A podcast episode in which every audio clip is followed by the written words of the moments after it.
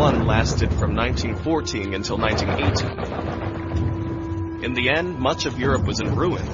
The Allies had triumphed and Germany had been defeated, and it was time for payback. The Allies, though America objected, presented the German government with a bill for 132 billion gold marks. That's billion with a B. It was twice Germany's annual income.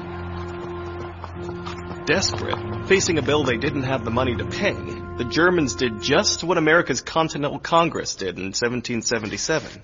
They fired up the printing press and pumped out the paper. At the end of the war, one dollar would buy roughly four marks. Five years later, one dollar would buy 4.2 trillion marks. That's trillion with a T. Ordinary citizens suffered the most. Germany's birth rate fell and the death rate rose. Infant mortality climbed by 21%, and on the black market, cigarettes became the new money. The government's money was so worthless, a whole wheelbarrow of it couldn't buy a loaf of bread. You might as well use it for wallpaper, for kindling. By 1930, all that crazy, out of control printing of money had destroyed the economy of Germany. Hello there. Welcome to the show. Let's talk about Germany. I wish I would have studied German. Um, yeah, I keep trying to get my way to the sack. But let's talk about Germany first, okay? Because I think, and remember, I'm thinking, Germany had the fiat money, okay? And when they had a horrible deal happen, it was in Weimar, Germany. W-E-I-M-A-R. And the reason I want to talk about Weimar, Germany is, well, a lot of reasons. And stick around for the end because I didn't know where else to put it. I'm going to be cl- playing a clip from the opening ceremony of the World Health Summit 2021. It is a clip by Steve, Stefan Oelrich, O-E-L-R-I-C-H. Who is Stefan? Well, he is the head guy for Bayer, Bayer, Bayer, Bayer, Bayer aspirin. Bayer aspirin, interestingly enough, was in the Spanish War, excuse me, Spanish flu of 1918. More people were actually killed with Bayer aspirin than they were with those vaccines. And this week what I did was I moved any shows that are on audio, I moved them off of YouTube, okay? There's only about two shows on YouTube that are also on audio. So of the two dozen shows still on YouTube, those shows cannot be on audio because of the graphics. And I have two shows there about the Spanish flu of 1918 and about deception and several other things you might want to check out. So anyway, so this Stefan guy gave a very interesting speech about their plans for eugenics. So I would suggest you stick around the end and listen to what he has to say about us. Okay, let's get to Weimar. Weimar.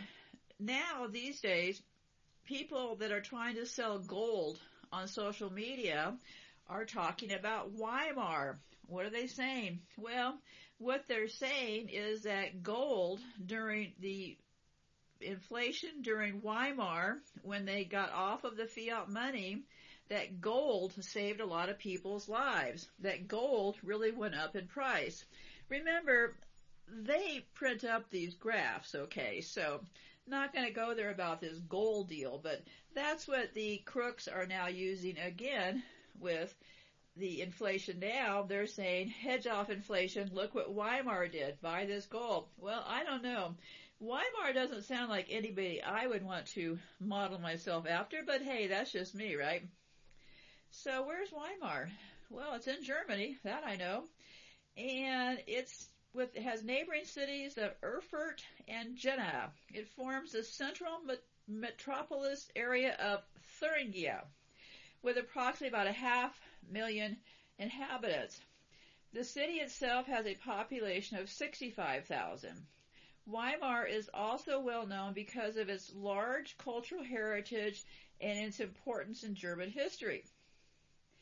The city was a focal point of the German Enlightenment and home of the leading figures of the literary genre of Weimar classicisms. writers Johann Wolfgang von Goethe and Friedrich Schiller. In the 19th century, noted composers such as Franz Liszt made Weimar a music center. Later artists and architects such as Henry von Welde, I'm not even going to try the rest of these, and Walter Gropius came to the city and founded the Bauhaus movement, the most important German design school of the interwar period, all in Weimar. The political history of 20th century Weimar was volatile. It was the place where Germany's first democratic constitution, first democratic constitution, to starting to sound a little bit familiar with this place, right? Was signed after the First World War, giving its name to the Weimar Republic period in German politics. And this Weimar Republic period is from 1918 to 1933. A lot of things going on around that time frame, right? We had the Spanish flu, 1918. We had the people over in Weimar Republic getting formed.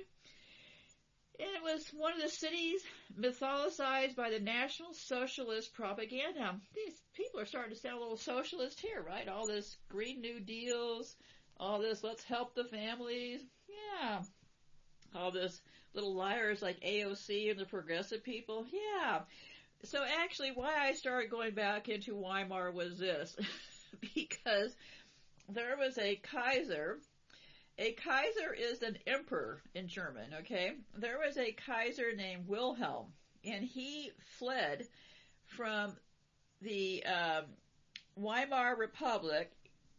He, excuse me, okay, this German emperor they're also called Kaisers, okay? There was one called Wilhelm, and he was anglicized as William II. He was the last German emperor and king of Prussia, reigning from 15 June 1888 until his abdication on November the 9th, 1918. Pretty key point there, right? Anyways, despite strengthening the German Empire's position as a great power by building a powerful navy, why are they always worried about the navy? Isn't that funny, huh? Navy, navy, navy. he had tactless public statements and erratic foreign policy, which greatly antagonized the international community and are considered by many to be one of the underlying causes for World War II this Wilhelm guy got under everybody's skin. Well, what I thought was interesting that got my attention back on Weimar, I kind of only knew about Weimar in kind of a general sense, okay? So, what got my attention was this Wilhelm guy, also known as William II. He fled from Weimar, it wasn't Weimar then. Anyway, he fled from there to the Netherlands and that left the power structure that set up the Weimar Republic. This guy fled, that led Weimar. Well, why did he flee to the Netherlands? I don't know. Netherlands became the place of NATO, right? so, I don't know. So anyways, um, despite strengthening the German Empire's position as a great power by building up the navy, his tactless public statements, I guess he was kind of a rogue, kind of a mean guy. When the German war effort collapsed after a series of crushing defeats on the Western Front in 1918, this Wilhelm guy, he was forced to abdicate, thereby bringing an end to the House of Hohenzollern's 300 year reign. Okay, 300 year reign, excuse me. So these German dudes had this House of Hohenzollern. It's H O H E N Z O L L E R N that house went on supposedly for 300 years. Don't care about that one. Okay, so this guy lived. Interesting enough, he was born January 27th, 1859, and he died in June the 4th, 1941. So, yeah, at that time, it was called the Kingdom of Netherlands that became the founding member of NATO in 1949, and its unabated commitment to the international legal order and gave it a much larger role in international affairs than its size would normally justify. So I don't know. Sounds to me like this Wilhelm guy just moved across the border. and another thing that triggered all this stuff was the Treaty of Versailles. Okay, I had to review what this was because this ticked off a pretty big deal, okay? It was the most important of peace treaties that brought World War I to an end. The treaty ended the state of war between Germany and the Allied powers. It was signed on 28 June 1919 in the Palace of Versailles, exactly five years after the assassination of the Archduke Franz Ferdinand, which led to the war. The other Central Powers on the German side signed separate treaties. Although the armistice signed on 11 November 1918 ended the actual fighting, it took six months of Allied negotiations at the Paris, pre, Paris Peace Conference to conclude the peace treaty. The treaty was registered by the Secretary of the League of Nations on 21 October 1919. And don't forget, League of Nations eventually becomes United Nations. Of the many provisions of the treaty, one of the most important and controversial required Germany to accept the responsibilities of Germany and her allies, meaning the financial responsibility. Germany was going to get hit for paying for the war. So that led them into a hyperinflation crisis. Starting to sound familiar? So then in August 1923, an economist, Karl Helfferich, proposed a plan to issue a new currency, the Roggenmark. It's called the Rye Mark, R-Y-E Mark, to be backed by mortgage bonds indexed to the market price of rye grain. I don't know why that is, but the plan was rejected because of the great fluctuating price of rye and paper marks. So, then along came this agriculture minister, Hans Luther, maybe with those Lutherans, I'll get to Hans in a minute here. Uh, this guy Hans proposed a plan that substituted gold for rye and led to the issuance of the Rentenmark.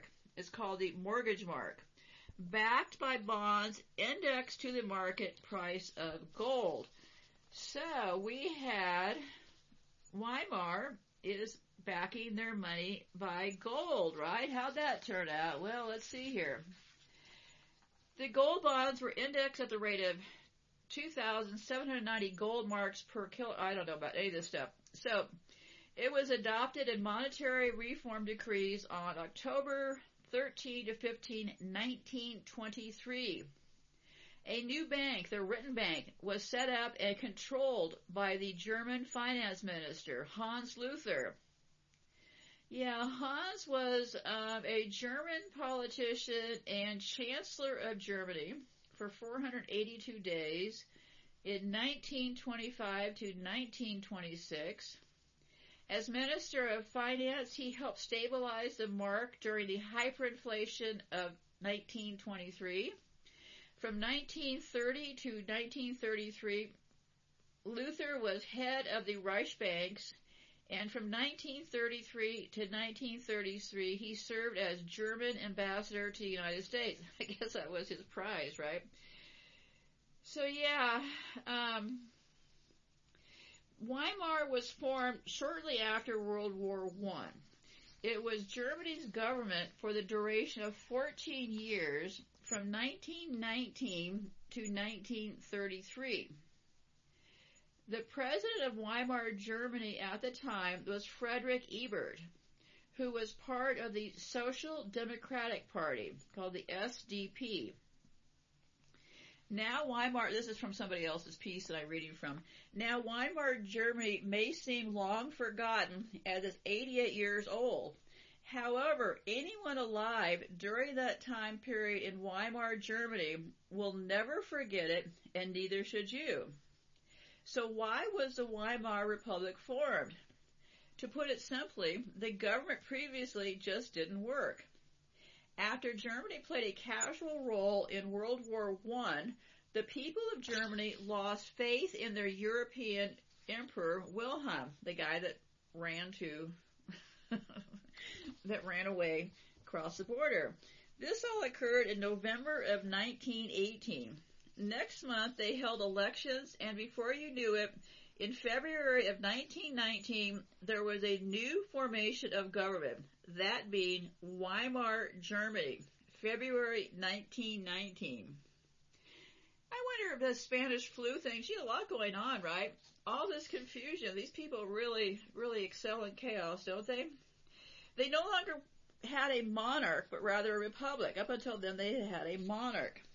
Here the people held the power, right, vested in themselves to then transfer that to elected officials. One of the few elected officials being this, this Ebert guy, and he said later in that year of 1919, Ebert had formed what was known as the Weimar Constitution. Soon after the Republic was formed, Germany had to pay its dues. Germany owed everybody a lot of money for the war. As stated previously, Germany played a casual role, role in World War One. More importantly, it had hurt the country immensely in many ways, but notoriously known for its financial ruin. One of the few reasons was because they had borrowed money from foreign entities to fund their operations during World War One. However, they lost the war, which correlates to no compensation. Furthermore, due to Germany losing, they also were $269 billion in debt to the United Kingdom, France, and the United States. Therefore, Germany had to pay its debt off and it was unbearable. This is part and parcel due to the fact the economy wasn't strong, which made everything more problematic. So with a weak economy and struggling to pay off debt, it caused Weimar Germany's desperation. Workers went on strike due to governments avidly persisting that Germany pays off its debts, which wasn't feasible. Since workers were going on strike and protesting in the streets, mines and factories had to close, causing even more turmoil amongst Germany's devastated economy. we have boats docked out at sea, right? Now it's important to heed when President Ebert's response was to the chaos. Essentially, Ebert and others had believed it would be a good idea to turn to the printing press and print mass amount of Reichsmarks, German's, Germany's currency at the time. Now with the unprecedented amount of money printing by the government, they had started the debasement of their currency. The currency lost value rapidly as Reichmarks were printed by the day. Their proclivity of money printing in Weimar Germany was the casual role in creating hyperinflation. Per Oxford Languages, hyper, hyperinflation is defined as monetary inflation incurring at a high rate. I could have told you that while looking up a dictionary. Simply, it's when inflation is an increase of money supply in the current occurs at a faster rate than usual. It was dreadful for the citizens of Weimar Republic. Purchasing power decreased for everyone in Germany, which made the cost of living higher than ever before. According to several sources, in 1922, a loaf of bread was worth three dollars and fifty cents. 1922, three dollars and fifty cents. By 1923, a loaf of bread reached the value of one thousand and two hundred dollars. It didn't stop there.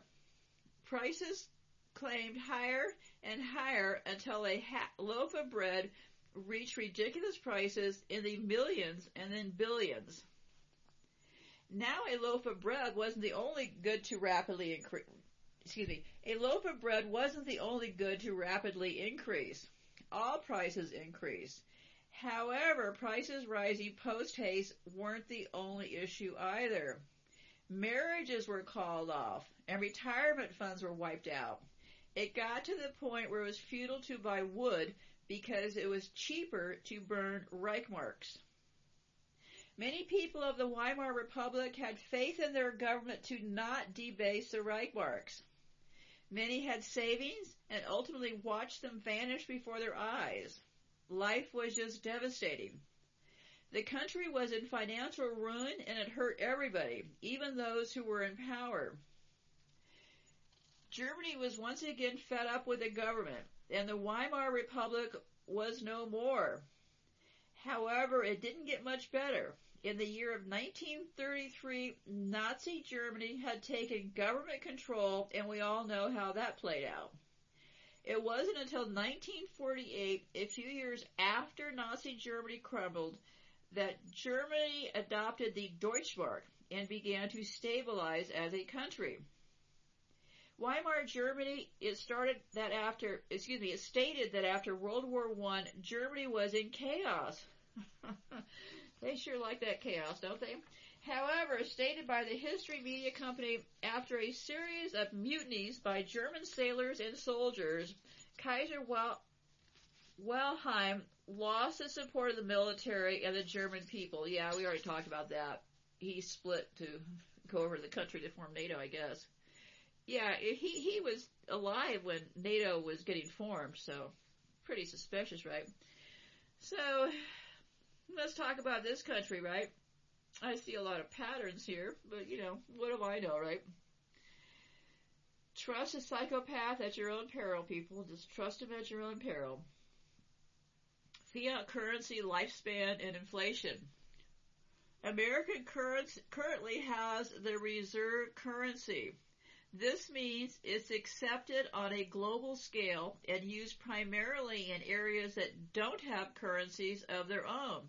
However, America's US dollar is also a fiat currency, government issued currency not backed by anything. Well, it's backed by the goodwill of the psychopaths in charge, so it is backed by their word. Akin to the Reichsmarks in Weimar Germany, the currency is a belief system. Americans and people globally believe in the US dollar. However, should you? On average, the lifespan of fiat currencies is typically 50 years. Oh, excuse me, 35 years. Typical 35 years. Since 1971, when Nixon took America off the gold standard, the US dollar has been a fiat currency since 1971. That means the US dollar has been a fiat currency for almost 50 years now, exceeding the lifespan. If the rice Reichsmark can fail, then so can the US dollar. The difference is the US dollar has the largest military and isn't printing as much money as fast as Weimar Germany. Well, that's good to know. However, that doesn't mean it couldn't be one day. Yeah, I think they're printing as fast as they can get that thing going. So, anyway, so uh, to pay for the large cost, Germany suspended the gold standard. They did they did that to suspend the gold standard. This stuff gets very confusing. So anyway, so by the fall of 22, it was worthless. Um, so yeah, now they're using this whole um, Weimar thing to get people to actually invest in gold, which I find pretty interesting because I don't know. Um, do do what you think is right. Uh, I'm not sure that. Um, when did the hyperinflation end in Weimar Germany? In thinking about hyperinflation, we are interested in events from a full decade earlier as the peak years of Weimar Germany. Hyperinflation were from 1921 to 1923, so it ran a pretty good course. Then too, after the hyperinflation ended, that's when they were paying, you know, a million dollars for a loaf of bread, right? Um, let me see. Then after the hyperinflation, Germany experienced a time of relative peace and economic recovery between 1924 and 1929. But then, of course, uh, they had the war, right? Um, yeah. After the hyperinflation ended, Germany experienced a time of relative peace, and this five-year stretch was prosperous enough to be known as the Golden Twenties. Isn't that weird?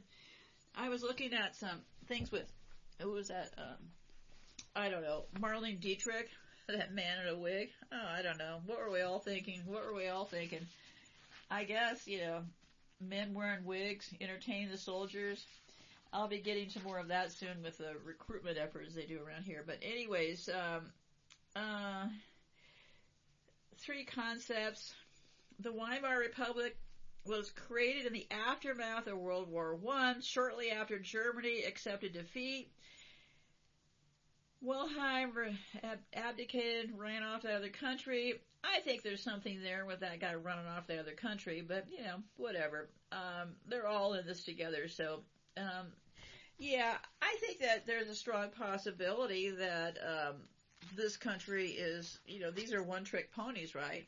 Um, they're printing money like crazy. They're doing all of these things to keep the money off the books, and you know, China's got these deals going with Evergrande, and what they're doing is they've got loans out here and there, and it's just a big mess. It's going to be a matter of, you know, they're all going to be lining up to see who's going to pay, play chicken, right? So, in terms of takeaways for America 100 years later, the chief lesson comes in a form of a question, or perhaps three questions. What do you do with a mountain of debt that is far too big to repay? Good question. Have you looked at the debt this country owns? You know, every day, I must hear it a hundred times a day. Somebody says, this is the biggest, richest, most advanced. Really? This country is so poor, there are trillions of dollars in debt. The bridges are falling to pieces. Children are just starving to death at lunch, and they keep saying the same thing. Repetitive programming. That's why you need to get off of social media and let your brain rest from all this stuff. Question number two. What happens if you try to repay that debt via printing press while granting all manner of political requests? well, we're going to find out soon, aren't we? They're printing the presses right now. So they're still printing. they got their Ashkenazi Juke team running the presses, so who knows? Will they stop those presses? you do realize that with the zero interest stuff and all that printing press stuff, right? They're using zero interest to go around and buying up everything they've got. And they're doing a lot of stupid things. Like, what about the people that were buying um, all the homes and stuff, and then they figured out that they got the algorithms wrong? um, yeah. Um, now they're trying to unload like 7,000 homes. There's so many crooks here. I really, I, I just, you'll have to forgive me. Some days I just, I can't keep track of all the crooks. Okay, let me get back to question number three. What happens if large amounts of currency are distributed to the populace even as shortages of goods supply? Well, that's another question. Good question. Um, because uh, people have a lot of money, savings went way up, and they're buying all these goods, but I, you know, that's really not the answer, okay? So let me conclude here. This is what this person said. One of our chief realizations from studying Weimar Germany is the conviction that if you take the willingness to infl- inflate away a debt mountain, combine it with political forces to pay wages and spray money around, no matter what, and then mix ri- rising prices due to good shortages with a dose of inflationary psychology, runaway inflation is what you get. The last time America had to deal with anything like this, or even close to it, was the late 1970s, when Federal Reserve Chairman Paul Volcker increased interest rates into the high teens to kill off inflation. And that's the only way they're going to kill off inflation is to raise the interest rates. But in this game of chicken, are they going to do that? I don't know. I don't know. I really can't think like these crooks. so does such backbone even still exist today? No, they're not gonna. They're not gonna. Um, well, I'm not gonna start speculating. Are they gonna raise interest rates? Who knows? And what would counter inflation move that aggressive? I don't know. Um, I think that I think that we're heading into massive um, inflation, and everybody seems to be driving around this country acting like everything is just a okay. So I don't know. I got a million other things to talk to you guys about, so I'll be back later. Be safe out there. Goodbye for now. I now have the great pleasure to announce Stefan Oelrich. He's member of the board uh, of management at Bayer, and he's also president for the pharmaceutical section of Bayer. Stefan, please come up. you don't have to wait. And um, I know him from quite a few interactions, and I know that he's a very globally thinking and research and development and innovation minded person, and therefore I'm very interested to hear what Stefan has to tell us now. The floor is yours. Well, thank you, thank you, Axel. Um, lieber Herr Professor Ganten, lieber Axel Pries, uh, distinguished guests, ladies and gentlemen, first of all, it's really an honor and a privilege to be up here talking to you. Indeed, Axel and I uh, share a lot of time during the year, uh, at least on the board of Charité, where I have the honor to also serve. Um, but I've also been a close uh, follower and also active participant in the World Health Summit over the last 10 years at least. Uh, and uh, Detlev, it's uh, it's not only a privilege to be up here, but it's really amazing what you've created over the last 13 years because what started as a small idea uh, with a big vision today is much more than a small idea, but you truly live up to uh, the name World Health Summit because it has become a true reference uh, every year and a fixture in everybody's calendar. So congratulations for that.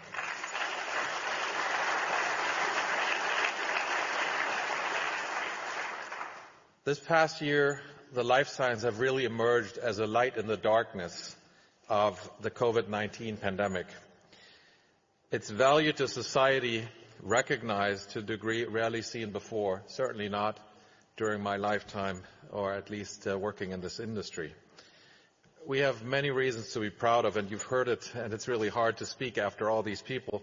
Um, I think unprecedented uh, collaboration, transparency, but also taking accountability for health across all different uh, sectors and stakeholders.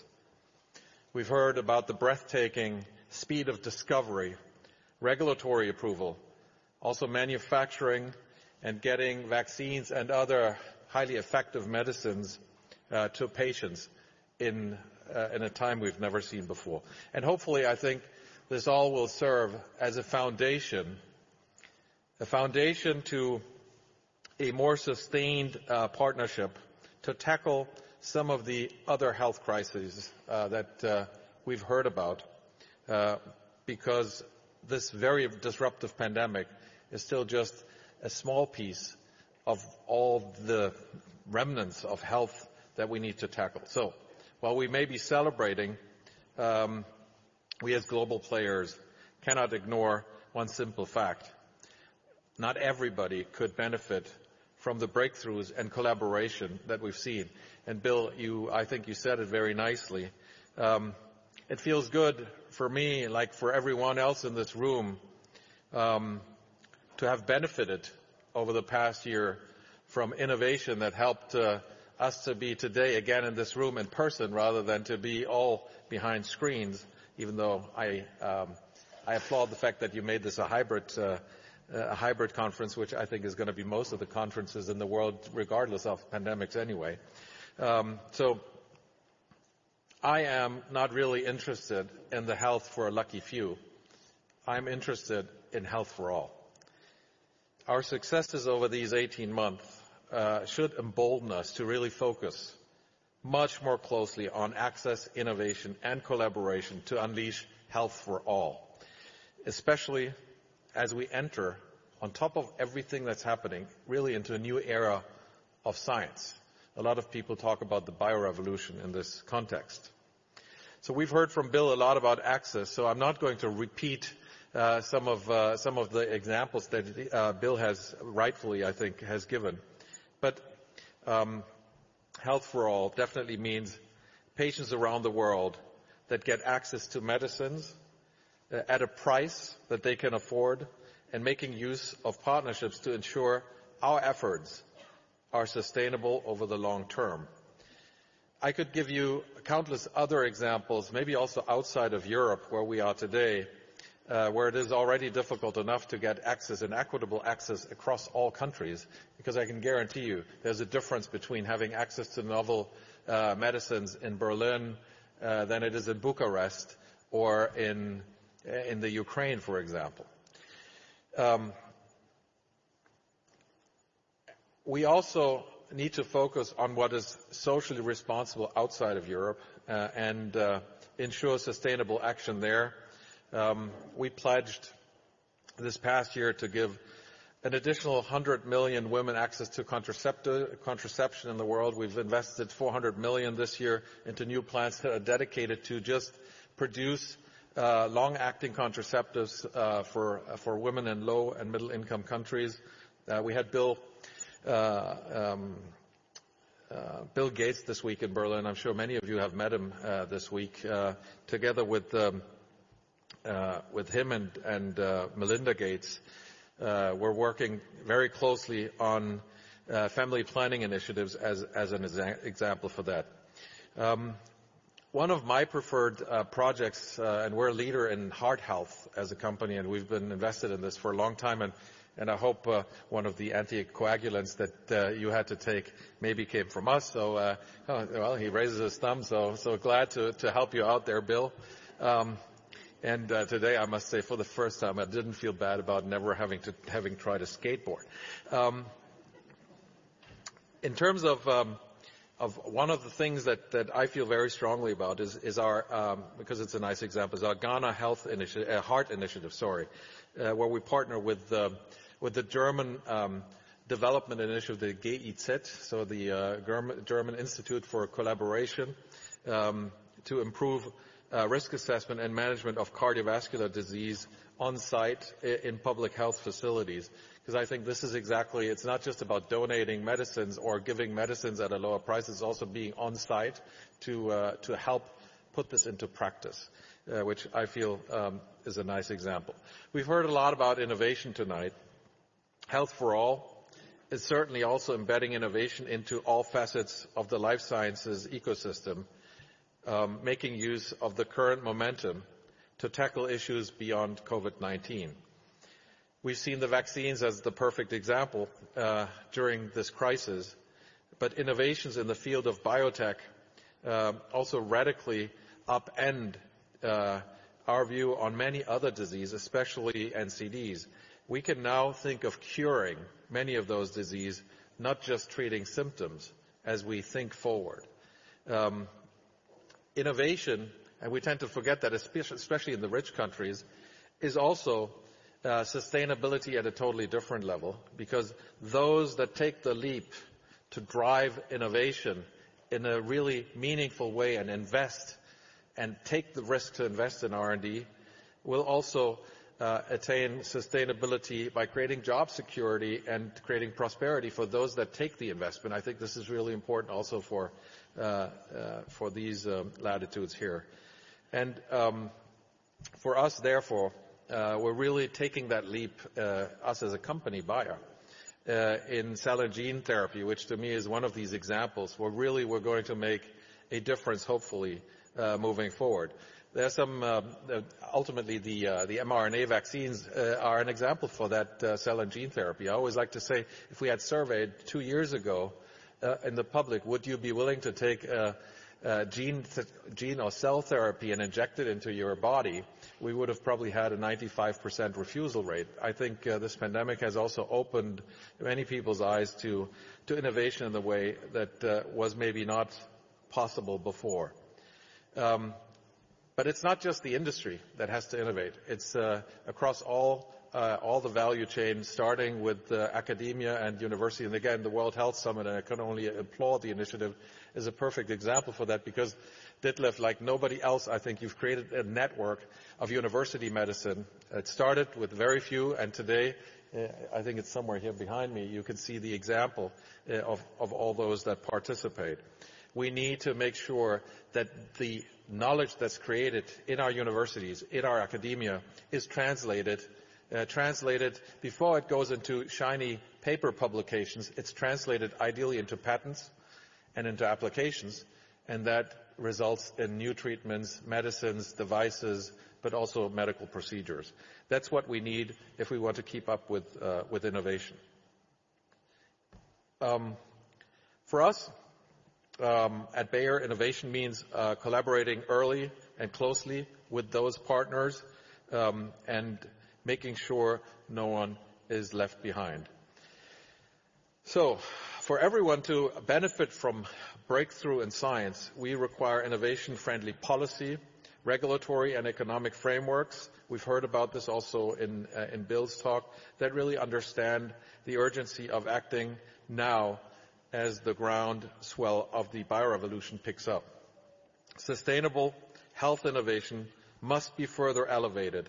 There's an opportunity here during Germany's G7 presidency in 2022. Normally, Jens Spahn, I would have uh, uh, directed this at you. We now need to also talk to the incoming government in Germany about this specific responsibility uh, to put health and innovation and sustainable health firmly on the agenda.